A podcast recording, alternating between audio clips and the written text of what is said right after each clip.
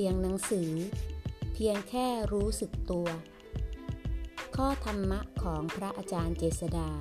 คุตตจิตโต สถานภาวนา จอป่าบง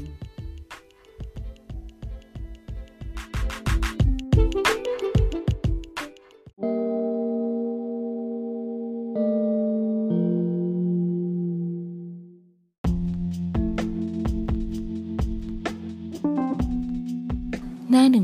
177 อารมณ์นั้นมีขึ้นมีลงเป็นธรรมดานะ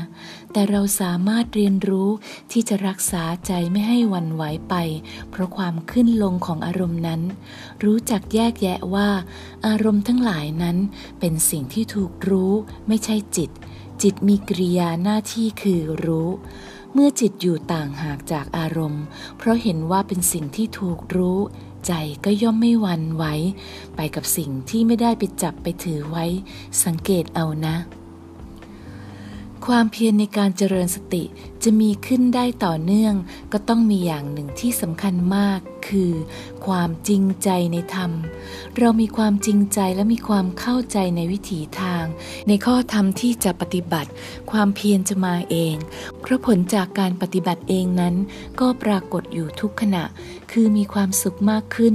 ความเครียดวิตกกังวลลดลง ถ้ารู้ถูกนะ ไม่ต้องมีใครมาคอยจี้คอยบอก ก็จะหมั่นเพียรเอง